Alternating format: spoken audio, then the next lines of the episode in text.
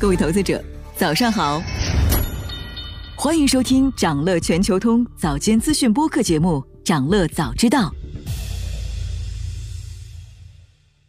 今天我们来聊聊 OpenAI 全面推出的 GPT 四。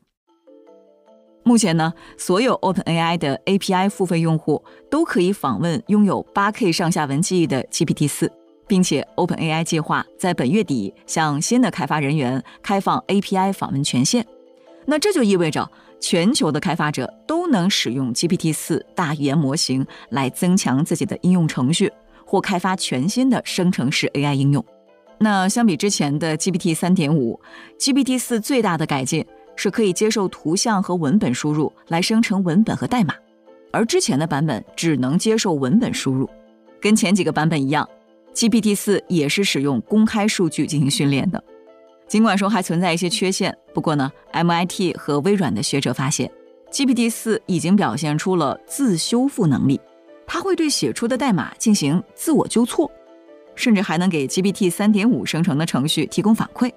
英伟达说，GPT 四能够进行自我修复的核心原因是它具有强大的反馈能力。那 GPT 四能够有效的自我反思代码究竟出了什么问题，这一点使得其他模型无法与之竞争。反馈模型和代码生成模型它是有非常大的不同的。那反馈模型才是关键的瓶颈所在。实现自修复功能，它需要强大的模型和多样化的初始样本。那从应用层面来看呢，微软已经打通了 Windows 和 ChatGPT 全家桶。最近，Windows 十一刚进行了一波大更新，接入 GPT 四的 Copilot 全线落户 Windows。Copilot 的图标已经出现在升级后 Win 的任务栏中，用户能随时跟 Copilot 进行交互，让它帮忙完成类似屏幕截图和开启免打扰模式等操作。那么，在时下众多的大语言模型当中，GPT 四的表现又如何呢？我们来看一下由 U C 伯克利主导的 L L M 排位赛最新的战况。最近呢，专家们设置了一套 M T Bench 基准测试，包含了八十个高质量的多轮问题。那这些问题可以评估模型在多轮对话中的对话流程和指令遵循能力，其中就包含了常见的使用场景以及一些富有挑战性的指令。测试项目包括写作、角色扮演、提取、推理、数学、编程。科学技术工程数学知识以及人文社科知识等等，在针对 LLM 的评估当中，人类的偏好可以说是黄金标准。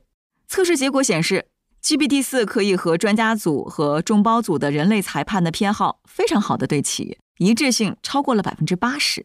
那这种一致性水平已经可以和两个人类评判者之间的一致性相媲美。但是，当大模型作为评判者时，GPT 四仍然存在一些潜在的问题，比如说，在两个相似的回答当中，GPT 四偏向更长的回答，而忽略回答的质量。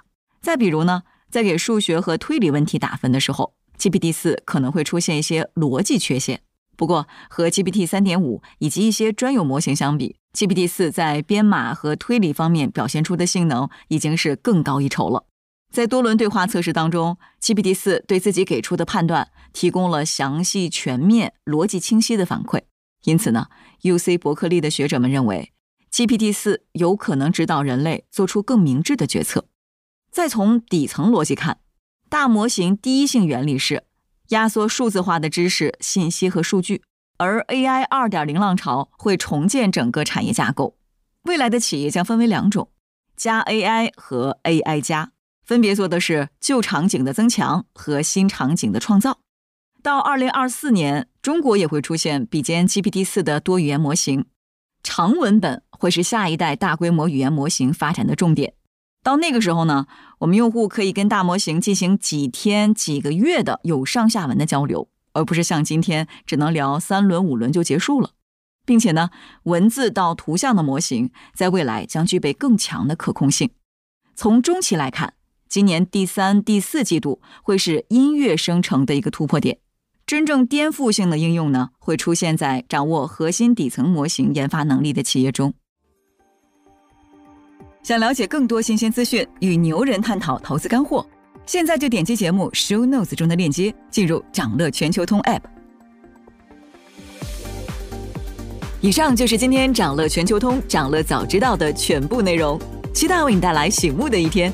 我们将持续关注明星公司和全球宏观重要事件，也期待你的订阅。我们明早再见。